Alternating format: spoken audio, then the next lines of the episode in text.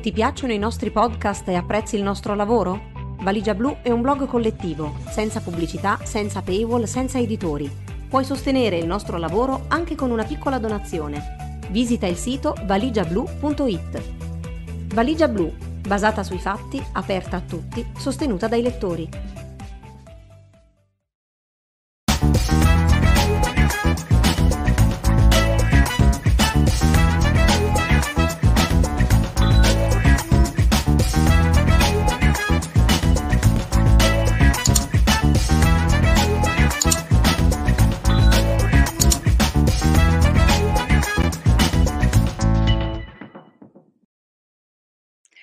Eccoci, io sono Arianna Ciccone di Valigia Blu e questa è Valigia Blu Live, gli incontri con la community di Valigia Blu. Oggi parliamo di Servizio Sanitario Nazionale e come ripensarlo dopo questa pandemia. Con noi ci sarà Nino Cartabellotta, presidente di Gimbe. Eh, potete anche, eccolo! Ciao Nino. Ciao Arianna, buonasera. Buonasera. buonasera. Ti ringrazio per aver accettato questo incontro, questo live con, con Valigia Blu. Ehm, prima della diretta ci siamo un po' parlati, allora abbiamo deciso di darci del tu tra professore e presidente. Sì. Allora, diciamo un attimo cos'è la Fondazione Gimbe, è un ente indipendente di ricerca, di formazione, si occupa di sanità pubblica e soprattutto da 25 anni è in campo per difendere la, il servizio sanitario nazionale inteso appunto come equo, pubblico e universalistico. Eh, Nino, intanto grazie per il vostro impegno, ma grazie soprattutto perché in questi mesi siete stati un punto di riferimento per tutti noi, come professionisti e anche come cittadini. In un contesto, diciamo così, un po' di caos informativo, eh, un po' responsabili i giornalisti e i media, ma anche molti tuoi colleghi purtroppo che hanno fatto un po' di confusione invece di no, dare delle indicazioni coerenti, eh, autorevoli come avete fatto voi. Quindi grazie anche per questo. Io comincerei dalla fine. Eh, voi avete pubblicato da, da, ieri l'ultimo monitoraggio settimanale, quindi io ti chiederei di farci un quadro della situazione in Italia. A che punto siamo con, con la pandemia?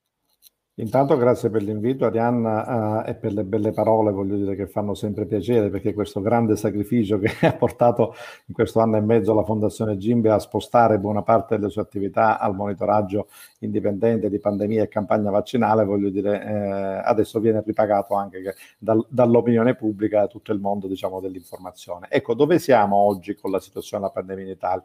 È evidente che se oggi il ministro Speranza ha fermato diciamo, l'ordinanza anche per la Val d'Aosta che diventa bianca, quindi uh, qualcuno non fraintenda, da domani, da lunedì l'Italia tutta in bianco, quindi uh, significa che la situazione epidemiologica uh, è assolutamente diciamo, favorevole.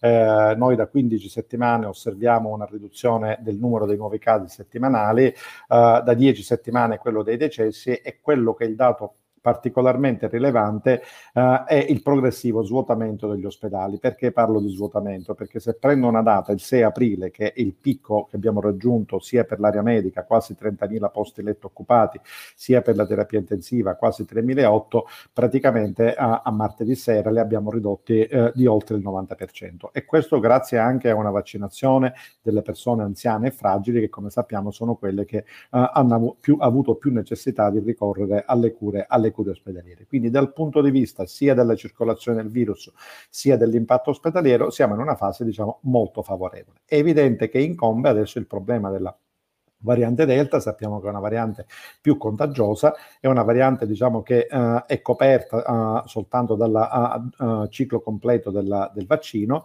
quindi è necessario diciamo, o, aumentare la copertura vaccinale eh, e coprire, finire di coprire gli anziani che hanno fatto soltanto la prima dose.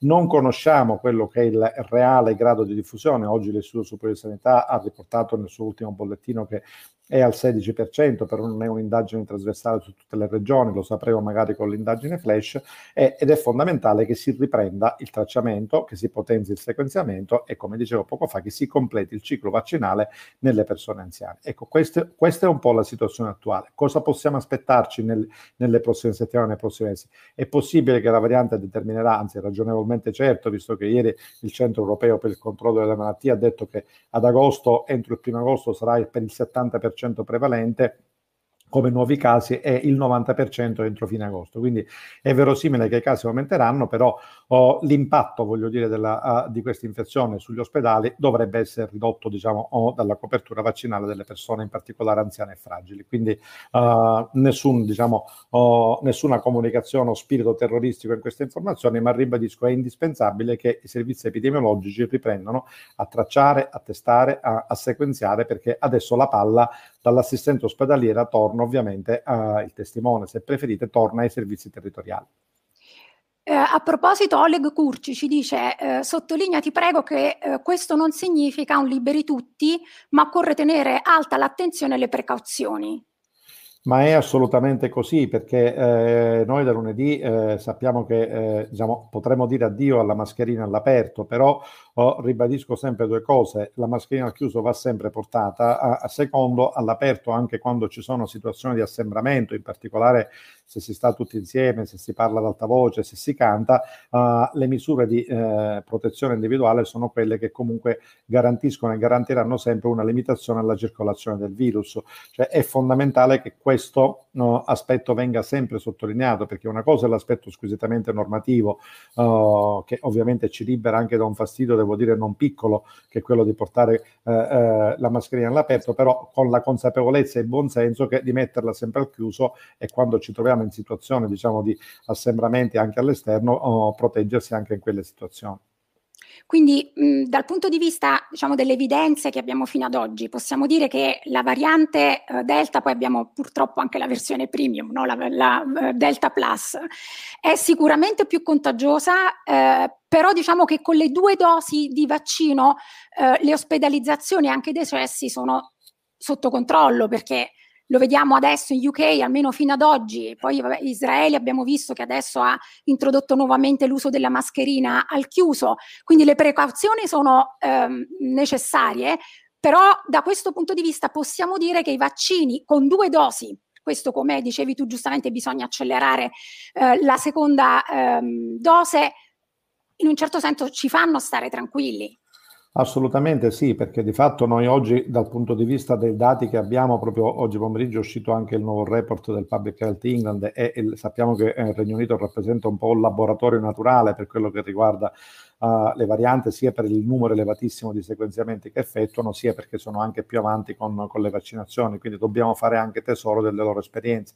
Quello che noi oggi sappiamo, una maggiore contagiosità che va dal 40 al 60%, Uh, e ovviamente, come eh, ribadivi anche tu, quella che è la uh, buona risposta alla vaccinazione completa, una minore risposta soprattutto sulle, sulla, uh, sulla, mana, sulla, malattia e un po' meno sull'ospedalizzazione della singola dose. Quindi se c'è stato un momento storico in cui si è preferito anche nelle persone più anziane spostare in avanti, quindi arrivare ai famosi 42 giorni per somministrare la seconda dose, adesso siamo costretti un po' a fare marcia indietro, tanto che alcune regioni stanno rimandando alcune nuove prenotazioni per garantire praticamente la seconda dose al più presto possibile negli over 60 che come sappiamo sono quelli a più elevato rischio di ospedalizzazione.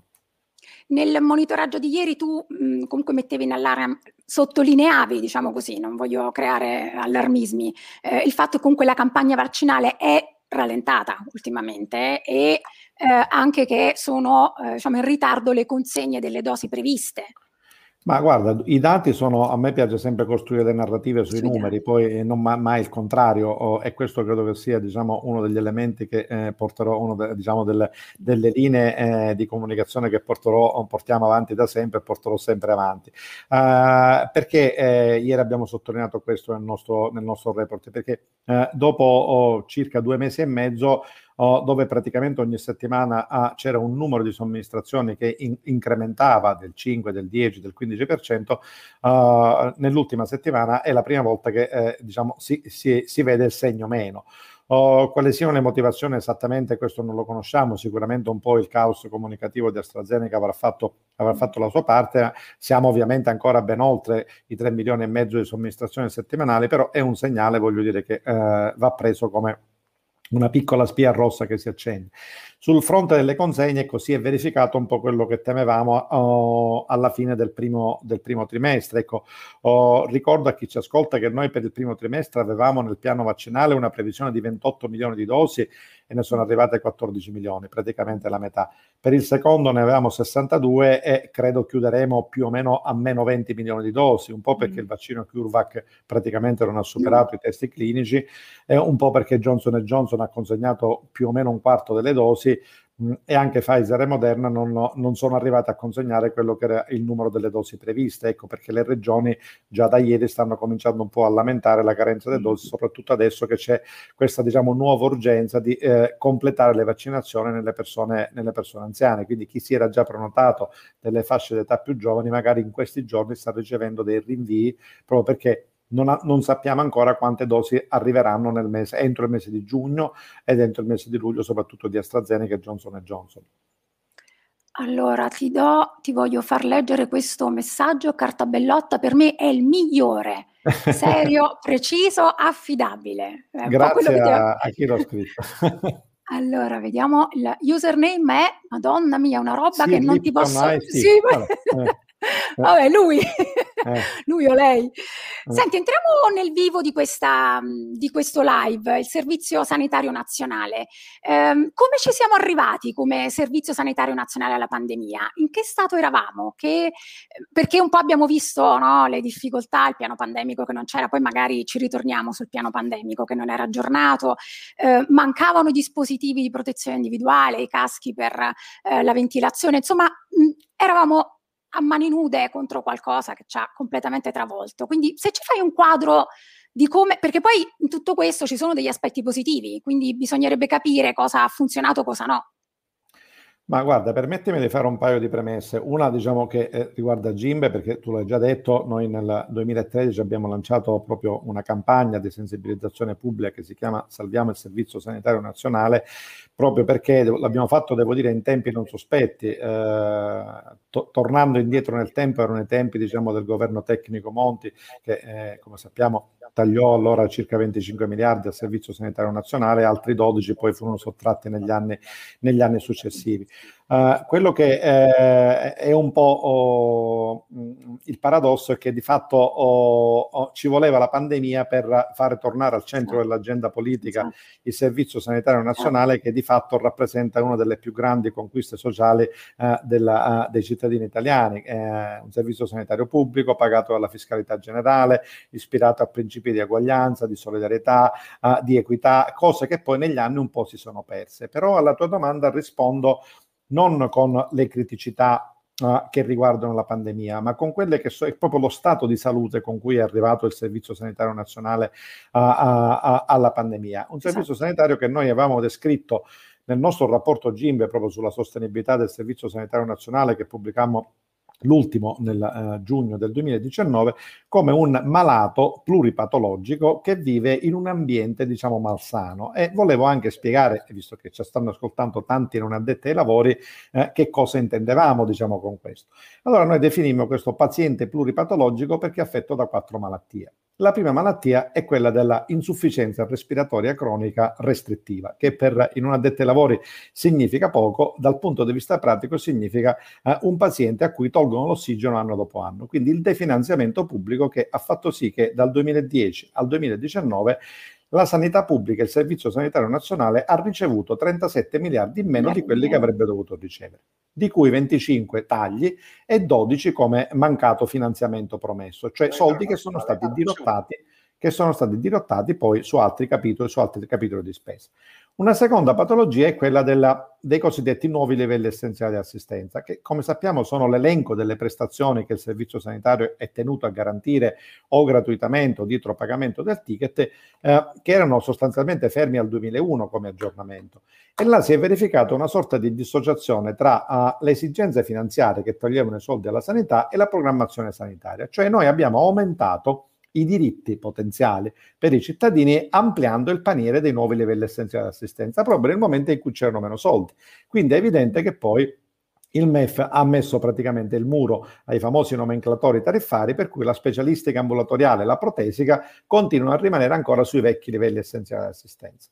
Poi c'è una patologia autoimmunitaria, ovvero sia tanti sprechi che si annidano a tutti esatto. i livelli, sprechi diagnostici, eh, di ter- terapie, frodi, abusi, eh, acquisti a costi eccessivi, complessità amministrative, scarsa integrazione tra ospedale e territorio, cioè tutta una serie di denaro che eh, viene comunque, voglio dire, eh, non speso al meglio dal punto di vista proprio del, del, de, eh, dei servizi. E infine c'è questa emergente eh, secondo pilastro che qualcuno ci vuole diciamo, vendere come pilastro di salvataggio, in realtà di sostegno, in realtà è un pilastro di affondamento. Intendo un po' quel, quei sistemi di intermediazione assicurativo-finanziaria che in qualche maniera affiancano diciamo, oh, il sistema pubblico con un sistema privato che però toglie risorse pubbliche perché eh, questi fondi sanitari integrativi di fatto si finanziano con la fiscalità generale grazie a quelli che sono diciamo, delle decontribuzioni su, sulle quote versate. Questo malato vive in un ambiente malsano perché? Perché da un lato quella leale collaborazione tra governo e regioni che dovrebbe tutelare la salute eh, finisce per diventare spesso oh, dibattito acceso, uh, uh, scontro istituzionale, dove alla fine eh, pagano oh, i più poveri, pagano le persone di fasce socio-economiche più deboli. E dall'altro c'è un, uh, un, cittadino che è diventato sempre più informato da un lato, ma che dall'altro oh, è diventato un consumatore di servizi e prestazioni sanitarie poco preoccupandosi di quella che è la loro efficacia, la loro appropriatezza, ma spesso si chiede, voglio dire, un esame piuttosto che eh, eh delle prestazioni diagnostico-terapeutiche, magari quando queste non sono necessarie. Quindi noi siamo arrivati alla pandemia con un, un malato, servizio sanitario, mm. quindi quello che doveva prendersi cura di tutti, che non stava particolarmente bene, sia per quello che era il suo stato di salute individuale, individuale, sia per una serie di fattori di contesto di tipo politico piuttosto che di tipo sociale. Eh, le riporto un messaggio, purtroppo non ho il nome della, della, dell'utente e quindi dovrò dire un generico Facebook user, a meno che dalla regia non mi dicono di chi si tratta. A proposito di ripensare il Servizio Sanitario Nazionale, cosa si può dire delle criticità relative alle difficoltà di persone con patologie croniche ad accedere, soprattutto nei mesi scorsi, alle cure e ai controlli? Eh, questo è stato è l'effetto be- collaterale, no? Esattamente, è una bella mm. domanda perché eh, noi oggi abbiamo finalmente i dati pubblicati dal rapporto su, sul coordinamento della finanza pubblica della Corte dei Conti, che ov- sono dati che ovviamente vengono dal Ministero della Salute, che sono impressionanti. Noi nel 2020 rispetto al 2019 abbiamo oh, erogato circa 1 milione e 300 mila ricoveri in meno oh, più o meno diciamo, suddivisi in maniera equa tra ricoveri di area medica e ricoveri di area chirurgica, sottolineando che quelli di area chirurgica ne abbiamo persi di più di quelli programmati rispetto a quelli in urgenza e circa 145 milioni di prestazioni tra diagnosi di laboratorio, diagnostica strumentale e visite specialistiche. Uh, la domanda perché è molto interessante? Perché nonostante il decreto rilancio l'anno scorso a maggio abbia stanziato 500 milioni, a oggi, proprio per il recupero di queste liste d'attesa, uh, la stessa Corte dei Conti dice ma com'è possibile che le regioni hanno speso solo un terzo e adesso ne sono stati stanziati altri 500 mila? La risposta non è difficile da trovare. Il vero collo di bottiglia nell'erogazione delle prestazioni, sia ospedaliere che territoriali, ed è un collo di bottiglia che noi ci portiamo dietro anche per quei tagli che abbiamo ricevuto nel periodo 2010-2019 è il personale.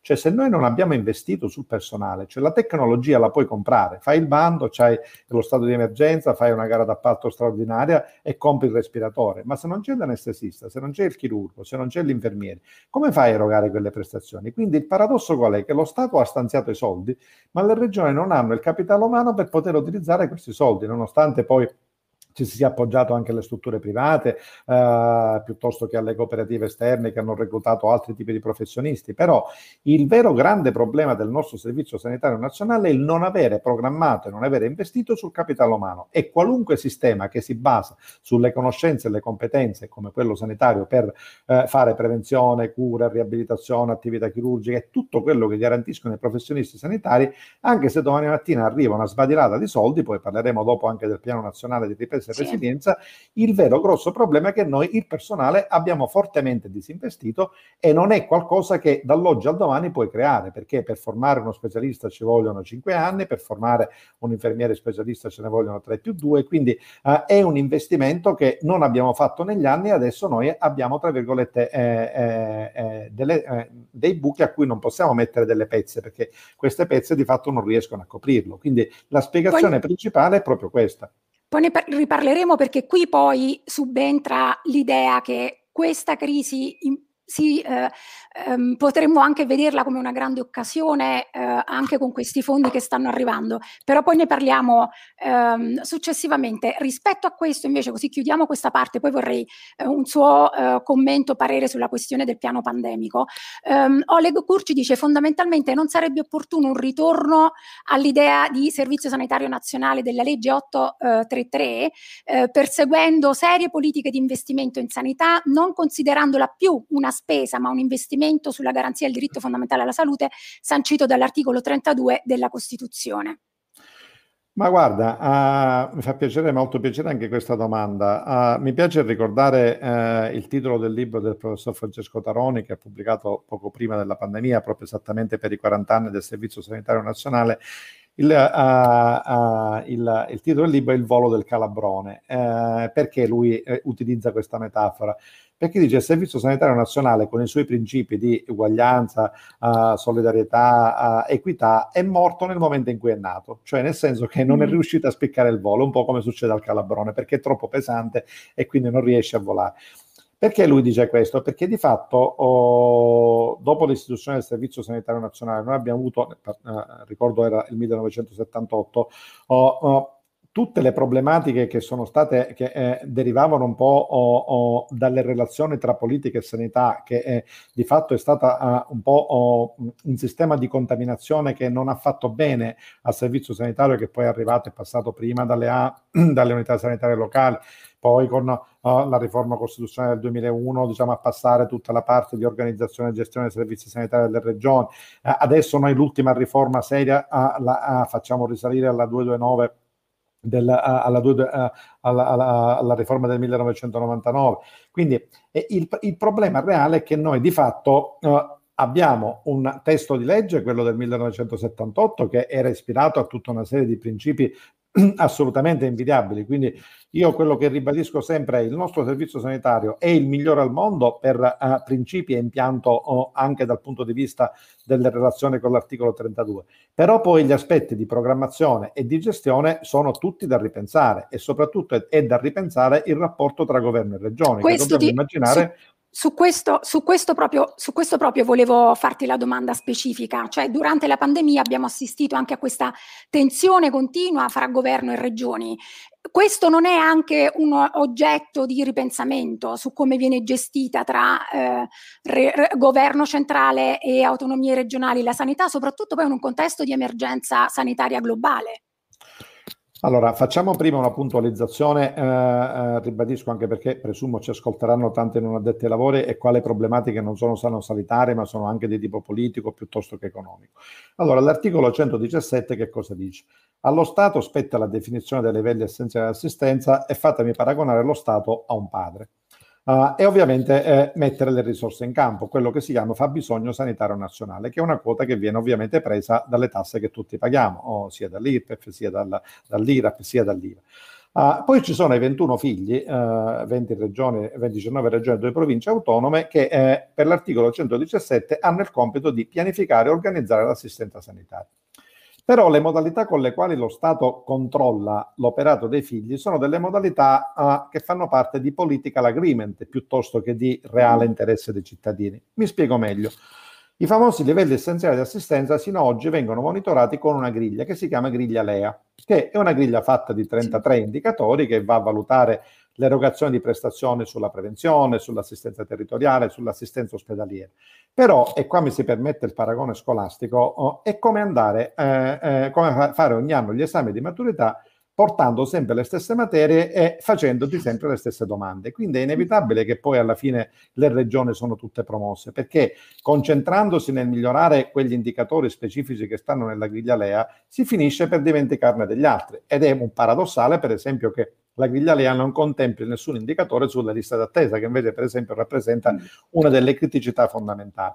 Allora, il vero problema non è la riforma costituzionale, ma la messa in campo di strumenti che fanno sì che quella paghetta, permettetemi sempre di utilizzare la metafora del padre con i figli, che è una paghetta di 120 miliardi di euro che, che viene divisa ogni anno alle regioni, quella paghetta che lo Stato, che il governo distribuisce ogni anno alle regioni, preveda meccanismi di indirizzo e meccanismi di verifica molto più rigorosi, perché se rimane un sistema di valutazione modalità volemo se bene, è evidente che poi noi arriviamo a questi risultati. E i risultati quali sono stati? Che le regioni che negli anni sono andate molto indietro, particolarmente quelle del centro-sud, sono finite nel cosiddetto piano di rientro ma che non è stato un piano di rientro di potenziamento organizzativo, ma un piano di rientro di riequilibrio finanziario. E siccome erano gli anni dei tagli, la sanità del, del Sud è rimasta estremamente indietro, perché proprio nel momento in cui loro dovevano recuperare sono arrivati meno soldi, ma nel frattempo non stavano in piano di rientro perché avevano fatto tanti debiti. E questo ha creato una vera e propria frattura tra le regioni del nord e quelle del sud, che poi motiva oggi il fenomeno della migrazione o della mobilità sanitaria che sposta quasi 5 miliardi di euro prevalentemente dal sud al nord, proprio perché l'offerta di servizi nelle regioni meridionali risulta essere molto meno qualificata delle regioni del nord. Ma nella gestione della pandemia, secondo te, non era necessaria una maggiore eh, gestione da parte del governo centrale? Perché poi sono stati affidati alle varie regioni, per esempio, il moni- l'andamento, il monitoraggio della, dell'epidemia e poi le varie ordinanze, lo scontro continuo tra alcune regioni con il governo. Cioè, secondo te, in un contesto come quello della pandemia globale, quindi di un'emergenza sanitaria eccezionale, eh, questo tipo di dinamica governo-regioni è funzionale o disfunzionale? Ma guarda, come più volte ha ribadito il professor Cassese, come sappiamo oh, il eh, presidente emerito della Corte Costituzionale, l'errore qua è stato politico, perché se l'articolo 17 declina, affida quella legislazione concorrente a governo e regioni che vi ho spiegato poco fa, dice anche un'altra, dice eh, un'altra cosa, che in condizioni di profilassi internazionale, qua ci rientra la, la pandemia, eh, allo Stato spetta intervenire con i poteri sostitutivi. Ma per fare questo ci sarebbe voluto, perché allora eravamo nel governo Conte 2, un governo molto forte, che, cosa che non era assolutamente. Quindi l'ipotesi diciamo, di, uh, di intervenire con i poteri sostitutivi non, non, era politicamente fattibile. L'alternativa era applicare l'articolo 120 che di fatto prevede che in condizioni di eh, minacce per la tutela della sicurezza nazionale eh, lo Stato intervenga con i poteri sostitutivi in tutte quelle che sono le aree di legislazione concorrente. Ma anche per questo, ancora di più, era necessario un governo molto forte.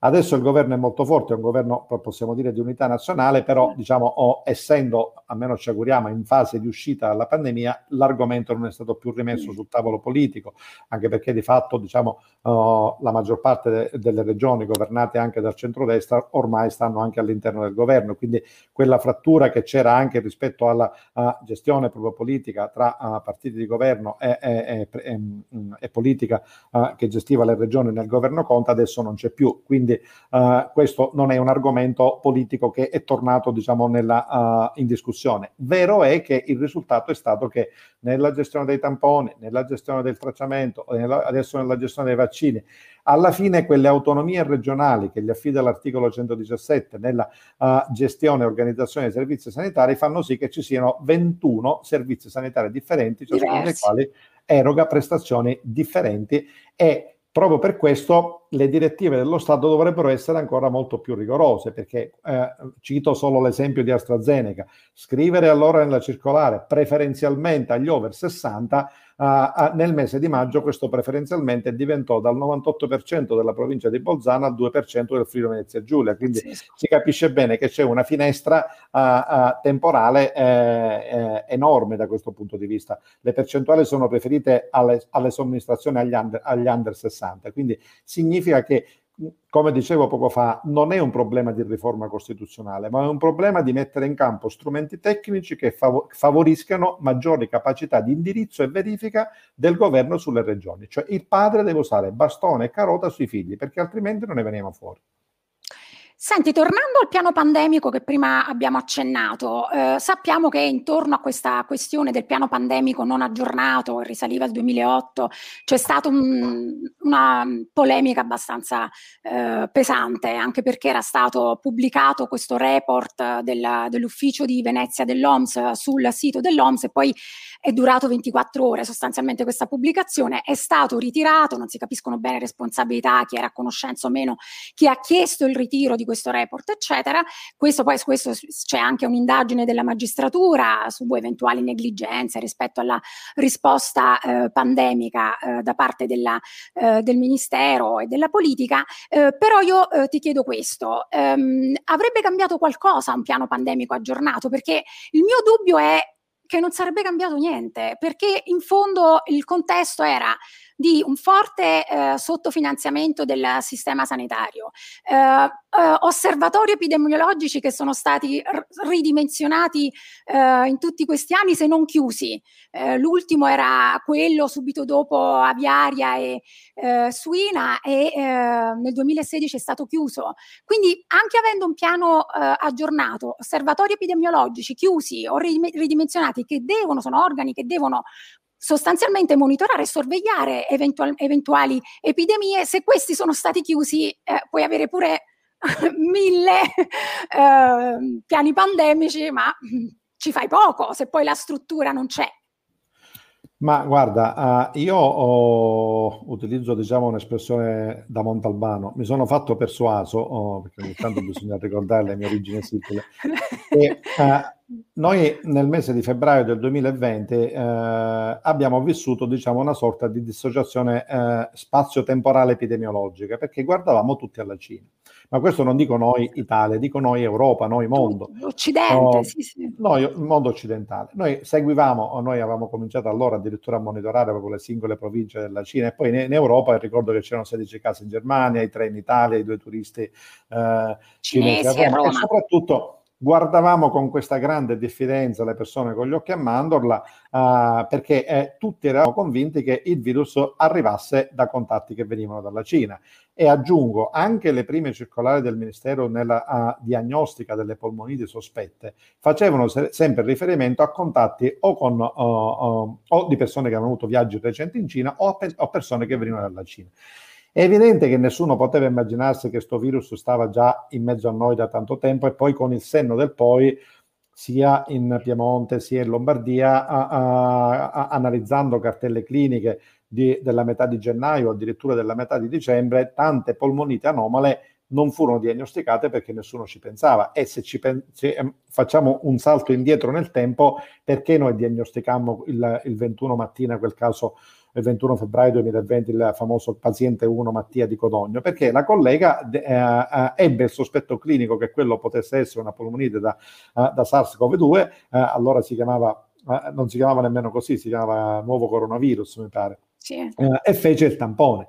Quindi uh, perché ho fatto questa premessa? Perché uh, se il 31, o, o, il 31, gennaio, quando, o forse il 30, quando fu dichiarato, lo stato, di, 30 gennaio, sì. fu, fu dichiarato lo stato di emergenza, uh, si fosse utilizzato anche il piano pandemico vecchio e avessero già iniziato gli mm. approvvigionamenti delle mascherine, dei dispositivi. Cioè dici anche usando quello vecchio. Anche usando quello vecchio, che aveva una Bastava struttura, quello che aveva una struttura non aggiornatissima, però tutti quelli che erano gli elementi per la gestione della pandemia ci stavano dentro. Mentre noi, diciamo, ci siamo trovati con un'ondata che ci ha travolti, ma dove non avevamo i dispositivi di protezione, mm, gli esatto. operatori sanitari non avevano fatto nessun tipo di formazione, negli ospedali non c'erano i percorsi, abbiamo avuto un sacco di epidemie ospedaliere, cioè il livello di impreparazione del paese, ma ribadisco non solo dell'Italia, ma di tutti i paesi europei, è stato dovuto al fatto che guardavamo alla Cina, Immaginavamo che se fosse arrivato sarebbe arrivato a poco a poco, mentre in realtà il virus si era talmente diffuso sotto traccia che poi è stata un'esplosione. E quell'esplosione, anche con un piano pandemico aggiornato, voglio dire, non la puoi gestire perché il tempo materiale per preparare gli operatori non c'erano. Ecco, per, ecco, giusto per intenderci, per limitare al minimo i danni, nel momento in cui la Cina comunicò che c'era questo nuovo coronavirus, bisognava cominciare a, a, a rimboccarsi le maniche e dire cominciamoci a preparare. Ma chi poteva immaginarla una cosa del genere? Perché con il senno del poi, poi è, è bello fare critiche, dietrologie e quant'altro. Certo è che eh, eh, indipendentemente dal piano pandemico, con una minaccia di quel tipo oh, si poteva già a, ai primi di febbraio oh, cominciare diciamo, ad approvvigionarsi, anche perché noi poi abbiamo avuto il vantaggio o svantaggio di essere praticamente tra i primi dei paesi europei colpiti, anzi primo diciamo in assoluto, Però di fatto nel momento, eh, eh, siccome nelle, proprio nei giorni successivi i casi cominciarono a aumentare in maniera esponenziale anche negli altri paesi, cioè noi potevamo approvvigionarci subito praticamente di, eh, di dispositivi, mentre poi la domanda nelle settimane successive aumentò in maniera importante. Quindi noi abbiamo avuto anche un marzo 2020 difficilissimo proprio perché non c'è stata questa tempestività nell'approvvigionamento, quando avevamo un paio di, diciamo, una settimana di vantaggio sugli altri paesi europei e un paio sugli Stati Uniti. Diciamo anche che i paesi che avevano avuto esperienze precedenti come SARS e MERS avevano capito subito. Infatti chi ha chiuso subito eh, è quello che poi si è salvato di più, hanno avuto meno incidenza Però, sulla letalità, come, eccetera. Come sai bene, l'esperienza come sai bene, dico, il confronto anche con le altre due pandemie che hai citato cioè non è ne- nemmeno non è minimamente paragonabile sia per la velocità di diffusione dif- esatto, del virus era diversa la, cioè la trasmissione del virus nessuno certo. immaginava voglio dire una, mm. qualcosa di questo tipo Certo.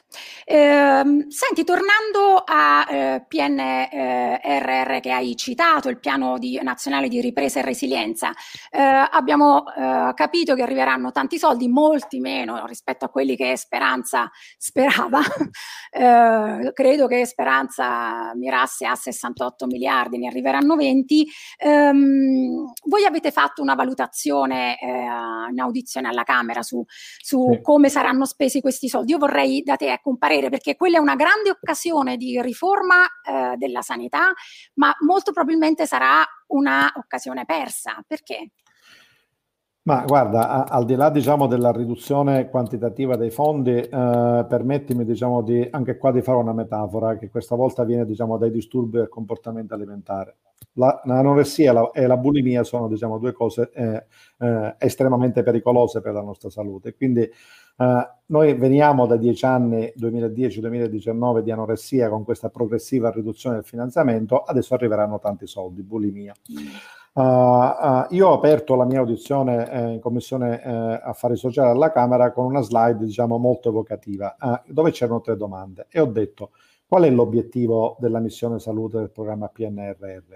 Obiettivo 1, portare soldi a casa. Bene, non è necessario, diciamo, preoccuparsi troppo perché eh, quello che è importante è portare questi 18-19 miliardi a casa. Secondo obiettivo, dobbiamo mettere le pezze a un servizio sanitario nazionale che abbiamo diciamo, smantellato oh, nel corso dell'ultimo decennio.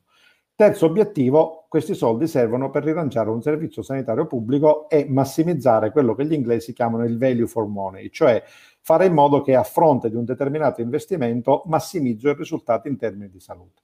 Uh, a seguito di queste tre domande ho detto se non ci sono riforme coraggiose il terzo obiettivo non è perseguibile. Perché? Perché quello che prevede il PNRR, sia nella missione 1, che è tutto il potenziamento dell'assistenza territoriale, con le case di comunità, con l'assistenza domiciliare, con oh, gli ospedali di comunità, sia con uh, la sottomissione 2, eh, con uh, il capitolo 2 della missione salute, che è quello che riguarda l'innovazione tecnologica, la ricerca e tutto il resto.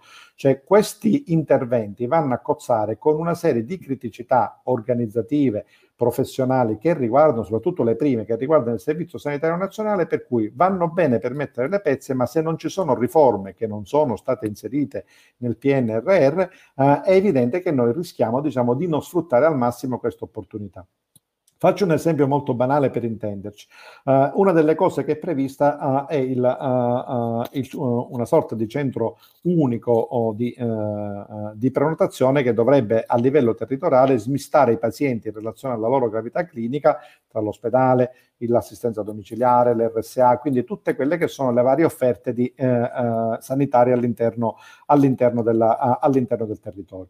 Però oh, ci dimentichiamo che ci sono ospedali che fanno parte di aziende ASL, ospedali che stanno in aziende ospedaliere differenti, RSA che possono essere pubblico-private, il domicilio che è gestito dalle aziende ASL, cioè noi oggi abbiamo un servizio sanitario dove ci sono tanti, al di là poi delle problematiche Stato-Regioni, ma anche rimanendo nella mm. stessa regione, ci sono tanti silos che sono o di tipo organizzativo, aziende diverse che offrono gli stessi servizi, per esempio, oltre che la famosa uh, diciamo, contrapposizione pubblico-privato, che non è mai stata integrazione, ma diventa un modo diciamo, per spostare pazienti uh, e denaro pubblico da una parte all'altra.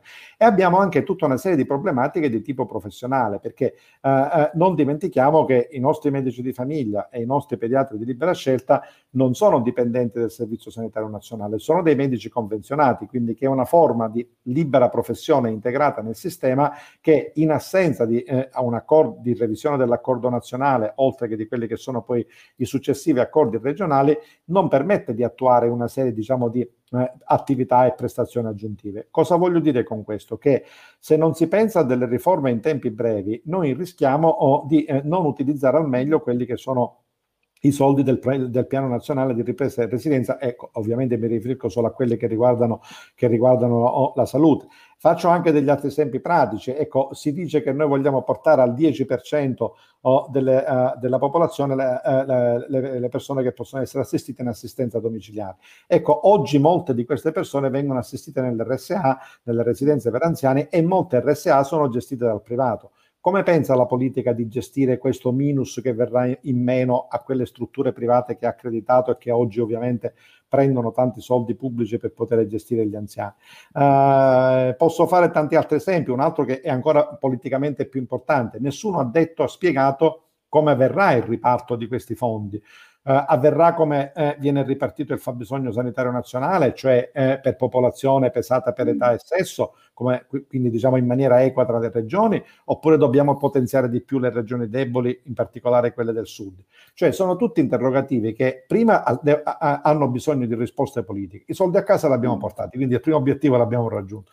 Poi però servono delle risposte politiche perché per poter utilizzare al meglio questi soldi ci vogliono delle riforme, ci vogliono anche degli accordi tra governo e regioni che eh, devono ovviamente essere definiti a livello politico istituzionale. Altrimenti rischiamo che ci sia una distribuzione di soldi più o meno a pioggia senza uh, riuscire a portare a casa dei risultati importanti. Ultima cosa, fammela dire perché si ricollega a quella di prima, se non c'è un parallelo incremento del fabbisogno sanitario nazionale standard, quindi dei soldi che ogni anno lo Stato mette sul piatto della sanità, noi difficilmente riusciremo a riempire quelle scatole che eh, saranno finanziate con i soldi del PNRR, perché l'assistenza domiciliare, gli ospedali di comunità, le case di comunità richiedono personale e questo personale non si può finanziare con uh, i soldi del PNRR, quello fa parte della spesa corrente, quindi se non ci sono politiche di rilancio del personale per la sanità pubblica, noi rischiamo di costruire scatole che resteranno vuote, perché col personale, come ci siamo già detti, siamo praticamente all'osso.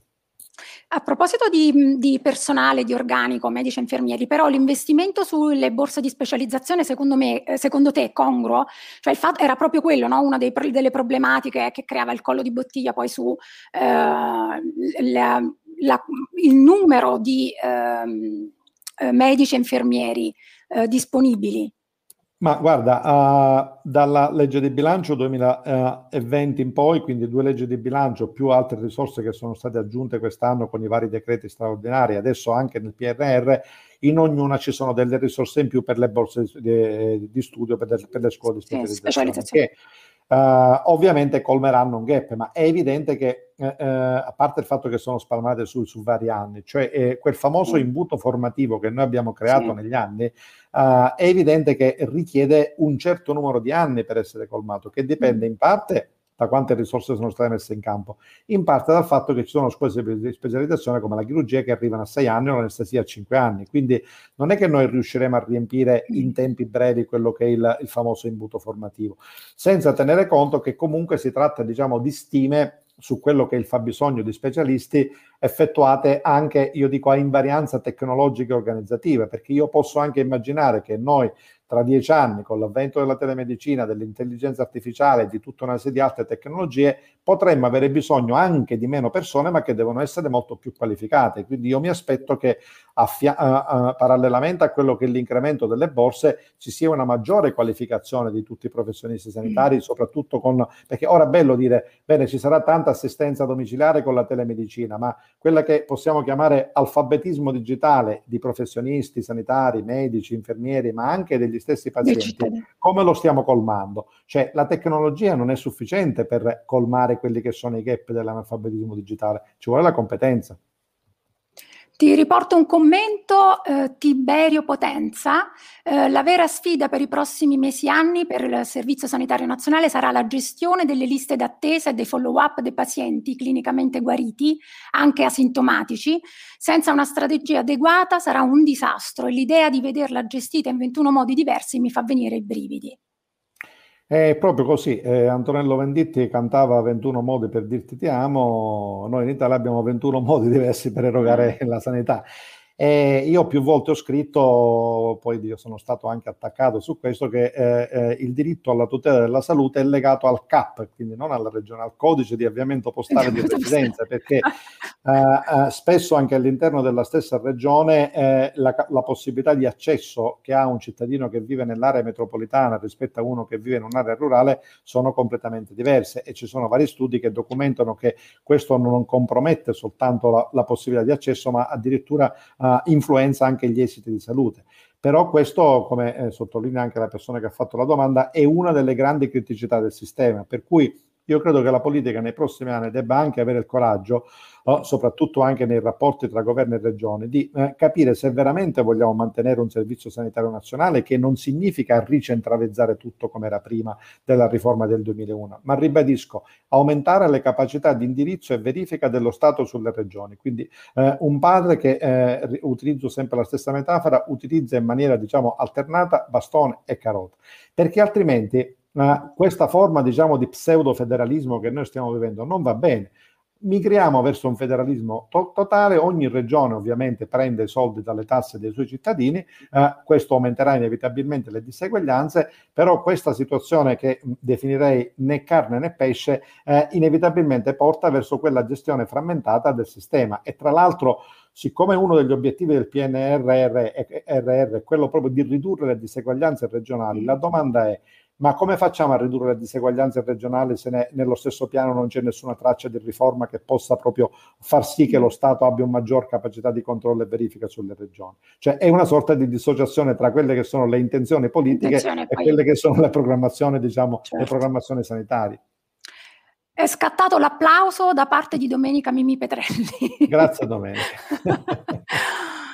Allora, eh, siamo in conclusione. Io eh, vorrei farti una domanda sulla vostra campagna Salviamo il, il, Servizio Sanitario Nazionale, che appunto tu ricordavi è del 2013. Eh, vol- vorrei sottolineare un aspetto che mi ha particolarmente colpito eh, della vostra eh, campagna, che è quello eh, di richiamare anche e coinvolgere anche i cittadini, no? in quello che viene definita health literacy, cioè l'alfabetizzazione alla salute. Sono coinvolti tutti, compresi i pazienti, cittadini. Eh, questo è molto importante, secondo me mi piacerebbe che tu ce ne parlassi in modo più... Ma guarda, è importante perché eh, parte diciamo da una considerazione generale che eh, ho espresso più volte anche in sede pubblica. Uh, noi spesso diciamo, sentiamo dire la sanità in Italia è gratis. Non è vero, la sanità la paghiamo noi. Uh, la paghiamo noi con le nostre imposte e poi è chiaro che chi non paga le tasse per quelli è gratis, però dico stendiamo diciamo non un velo ma un piumone pietoso su questi aspetti dell'evasione fiscale. Però uh, uh, quello che è importante sottolineare, dico alla luce di questa premessa, è che noi siamo gli azionisti del servizio sanitario e proprio perché siamo gli azionisti dobbiamo essere eh, anche eh, attori, pro, eh, eh attori, protagonisti nella sua salvaguardia, eh, anche con quelli che sono i nostri comportamenti, i nostri atteggiamenti, perché paradossalmente che cosa dicono i dati? Che il cittadino oh, è tanto avvezzo oh, oh, a chiedere servizi e prestazioni sanitarie quanto restio a seguire stili di vita salutari. Quindi questo, anche questa è una forma di dissociazione, perché da un lato mm. io oh, non voglio, diciamo, o, o, o seguire una serie diciamo, di stili di vita corretti sull'alimentazione, sull'attività fisica, sul fumo, sull'alcol. Però poi voglio dire, voglio fare tanti esami eh, di laboratorio, tanti esami strumentali nel più breve tempo possibile per capire che nel momento in cui ho un, qualche piccolo disturbo sto male. Allora, quando noi parliamo diciamo di uh, health literacy, eh, non significa solo alfabetizzare il cittadino sulla salute in generale, ma anche su quella che è l'efficacia e l'appropriatezza degli interventi sanitari. Ecco, noi oggi sappiamo dalla letteratura internazionale che fare troppi esami eh, nelle persone sane non solo non fa bene, ma alcune volte fa male perché quando c'è qualche esame di laboratorio o strumentale alterato, si finisce in una sorta di circolo vizioso che qualcuno ha chiamato sindrome di Ulisse, cioè si comincia a peregrinare da laboratorio a laboratorio, da specialista a specialista, inseguendo qualche cosa che di fatto non esiste, che è semplicemente un'anomalia. E quindi poi quando questo innesca, gli inglesi lo chiamano overuse di prestazioni, sia l'overdiagnosis sia l'overtreatment, quando poi si finisce sotto i ferri, magari si hanno degli effetti collaterali, voglio dire, per uh, uh, trattamenti che avremmo potuto evitare se non avessimo fatto tutta una serie di test. Quindi l'educazione non è solo alla salute e agli stili di vita, ma è anche alla conoscenza di quello che i progressi della sanità possono realmente offrirci. Tanti test diagnostici sono sostanzialmente inutili perché aumentano i fenomeni di, eh, di sovradiagnosi, di sovratrattamento e producono effetti avversi. Ma su questo ci vorrebbe un bel programma istituzionale. Noi stiamo cercando anche con l'aiuto che ci danno oh, oh, le persone che ovviamente eh, anche voi voglio dire fate tutte le attività di crowdfunding 5 per 1000 voglio dire anche noi lo facciamo perché questo voglio dire è una delle modalità con le quali voglio dire cerchiamo di portare avanti con indipendenza e rigore metodologico tutte le nostre attività. Però ecco tengo a sottolineare proprio questo. Il servizio sanitario nazionale è, eh, è di proprietà degli italiani perché sono loro che lo finanziano. Noi siamo gli azionisti principali e non dobbiamo perdere anzi dobbiamo contribuire a salvare e a potenziare quella che, eh, ribadisco anche in chiusura, è una delle più grandi conquiste che il popolo italiano ha mai raggiunto durante, diciamo, nella storia della Repubblica. Ti giro un commento, Sigismondo Baldovino, si è parlato di digitalizzazione, tra l'altro su questo andrebbe sottolineato che anche qui no, abbiamo queste disuguaglianze per cui a regioni come il Trentino, in cui c'è un processo di digitalizzazione ormai quasi completo, e regioni dove i cittadini manco sanno che esiste. Ehm, dunque, Sigismondo dice: Volevo chiedere eh, se si ha intenzione di investire su una maggiore interopera- interoperabilità dei dati clinici e sulla possibilità di accesso e consultazione da parte del cittadino. Proprio oggi mettevo in ordine la mia cartellina un universo di fogli, CD informati formati illeggibili, ecografie stampate anni fa e già sbiadite, eccetera, eccetera. Ma guarda, io rispondo a Sigismondo diciamo con una uh, proposta provocatoria diciamo, che abbiamo fatto anche in, uh, in audizione in commissione. Uh, in Italia esiste il, quello che con l'acronimo viene chiamato NSIS, che significa Nuovo Sistema Informativo Sanitario, che non è nuovo ma risale, voglio dire, a circa 15 anni fa che soffre purtroppo di una serie di criticità, sia di tipo strutturale, sia di tipo informatico, sia di mh, proprio i problemi eh, che sottolineava uh, uh, Sigismondo sulla interoperabilità dei dati. Uh, se noi probabilmente avessimo fatto un programma di azzerare il, l'ONSIS il, o il, l'articolo retto il nuovo sistema informativo sanitario e eh, avremmo, oh, oh, avessimo diciamo, deciso di ricostruire un servizio sanitario veramente comunicante tra tutti quelli che sono i vari silos, ecco, oh, per, eh, anche per fare diciamo, un esempio pratico, gli archivi Uh, i, i, flussi dei dati che le regioni trasmettono al Ministero su, uh, sulle ospedalizzazioni, quelli sulla farmaceutica, quelli sulla specialistica ambulatoria della diagnostica, non comunicano tra di loro. Quindi praticamente non si possono estrarre dati partendo da quello che è il codice identificativo unico del paziente del cittadino, che è il codice fiscale. Quindi anche tutte le integrazioni con la tessera sanitaria, che poi da regione a regione hanno anche capacità diverse perché ogni regione poi gestisce la tessera sanitaria a modo suo, oh, rendono praticamente inutilizzabile tutta una serie diciamo, di informazioni e soprattutto la loro integrazione.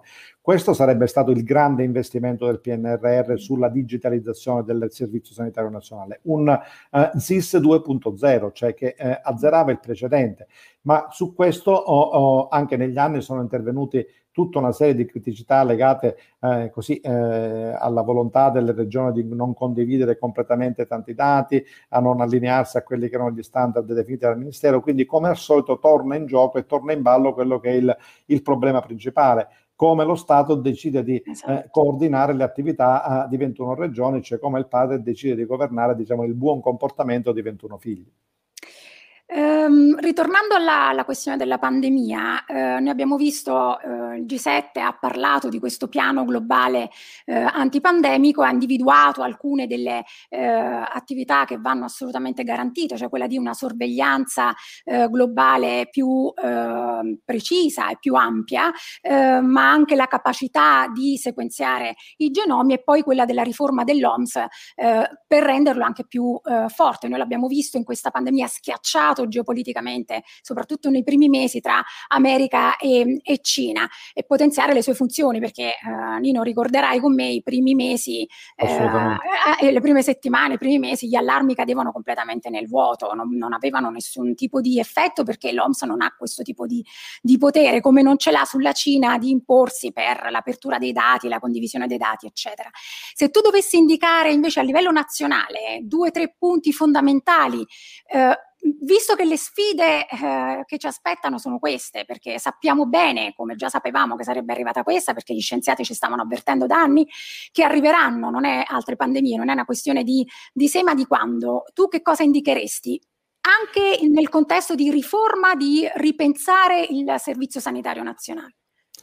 Ma guarda, uh, sulle idee di riforme ovviamente uh, ci sarebbero tante cose da dire, dico a partire dalla riforma della governance del Stato-Regioni, voglio dire tutta una serie di modalità per lavorare in rete all'interno delle singole regioni tra varie aziende sanitarie, eh, a riforme, voglio dire che riguardano anche le modalità con cui i professionisti devono erogare le loro prestazioni, a, a, a, a, una maggiore collaborazione interprofessionale, quindi veramente servirebbe diciamo un altro webinar. Però ecco, io mi permetto di, di, eh, di sottolineare quello che a mio avviso è stata una costante tra le eh, criticità singole che noi abbiamo vissuto uh, in questi 15, adesso ho perso pure il conto quando siamo arrivati a 15 a 16 mesi di pandemia.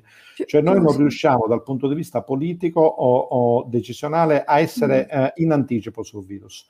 Non siamo riusciti nella, uh, all'inizio... Continuiamo ad inseguire. La, continuiamo ad inseguire. Cioè noi ora ci stiamo preoccupando della variante inglese quando sapevamo che sarebbe arrivata.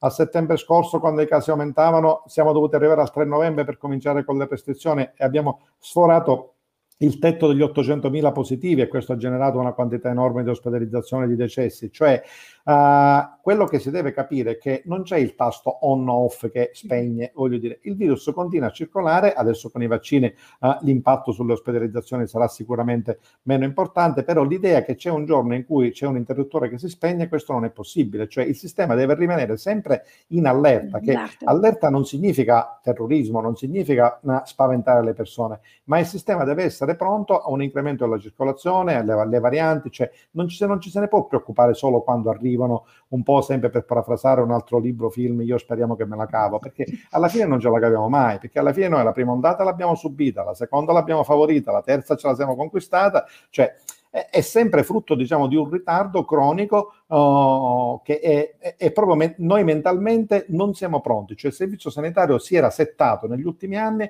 a gestire eh, quella che era la sanità ordinaria e a gestire soprattutto uh, gli interventi, le cose che venivano fatte in elezione, cioè eh, più le urgenze voglio dire necessarie. Quindi noi abbiamo costruito più un servizio sanitario di riparazione che un servizio sanitario di prevenzione. E una pandemia va gestita invece prevalentemente con la prevenzione, anzi con qualcosa che viene ancora prima della prevenzione, che è l'organizzazione della prevenzione, che come tu hai ribadito non abbiamo nemmeno. Quindi al di là di quelle che sono delle riforme specifiche, qua è un problema di eh, come... Eh, eh, eh, pensiamo di affrontare questa, uh, eh, di cambiare questo atteggiamento mentale, perché poi alla fine i DPCM, eh, i, eh, le polemiche tra governo e regione, i ritardi di tipo burocratico amministrativo non hanno fatto altro settimana dopo settimana, se ripercorriamo quello che è successo nell'ultimo anno e mezzo, di dare sempre solo vantaggio al virus, che correndo più veloce finiva ovviamente poi per provocare più ricoveri, più terapie intensive e più decessi.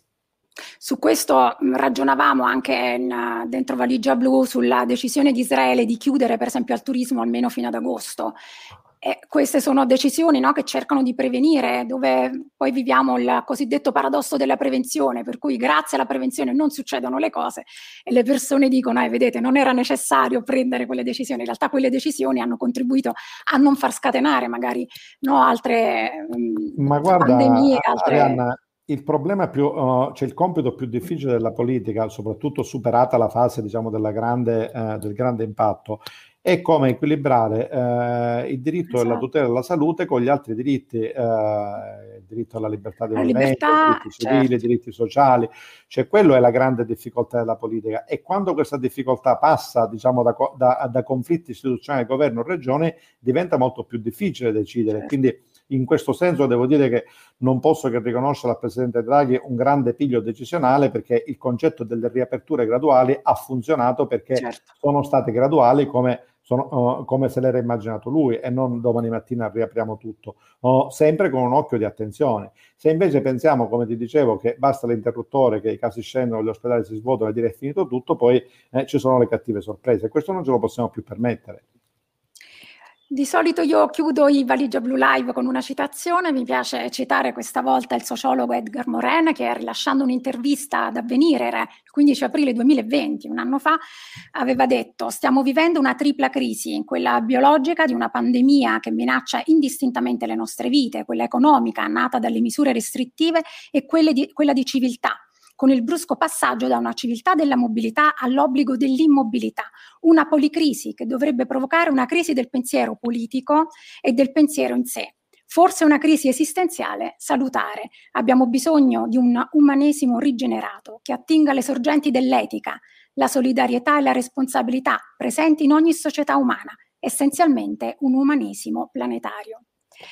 Grazie Bellissimo. a Nino grazie Cartabellotta, grazie a, grazie a, voi che ci avete seguito. Eh, Valigia Blu Live eh, con Nino Cartabellotta finisce qui. Ci rivediamo con una puntata sui eh, vent'anni del G8 il 15 luglio con Annalisa Camilli.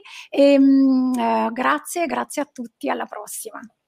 Ciao, Ciao. Ciao a tutti. Ciao, grazie. Grazie a te.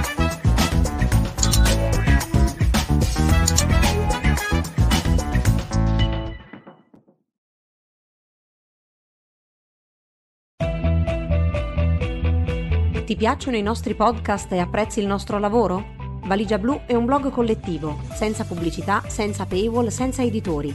Puoi sostenere il nostro lavoro anche con una piccola donazione. Visita il sito valigiablu.it. Valigia Blu, basata sui fatti, aperta a tutti, sostenuta dai lettori.